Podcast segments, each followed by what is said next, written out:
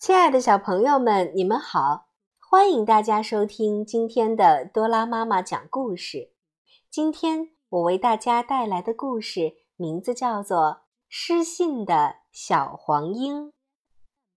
小黄鹰看到刺猬身上有尖利的铠甲，于是它羡慕地赞叹了一番。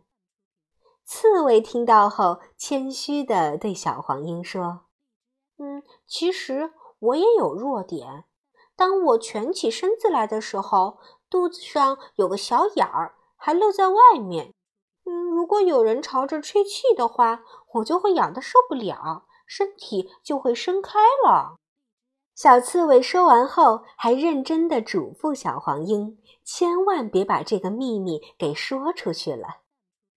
小黄莺拍着胸脯，信誓旦旦地答应了。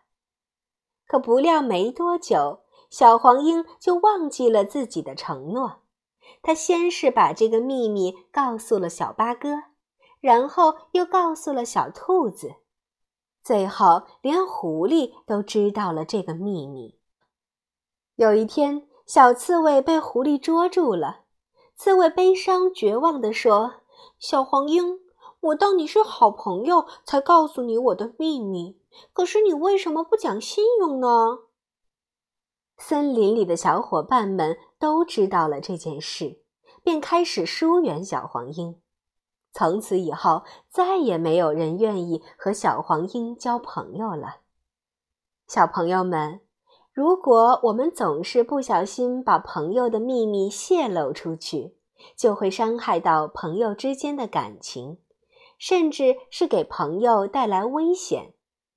朋友将他们的秘密告诉我们，是因为他相信我们，所以我们也一定要遵守和朋友之间的约定，不做伤害朋友的事情。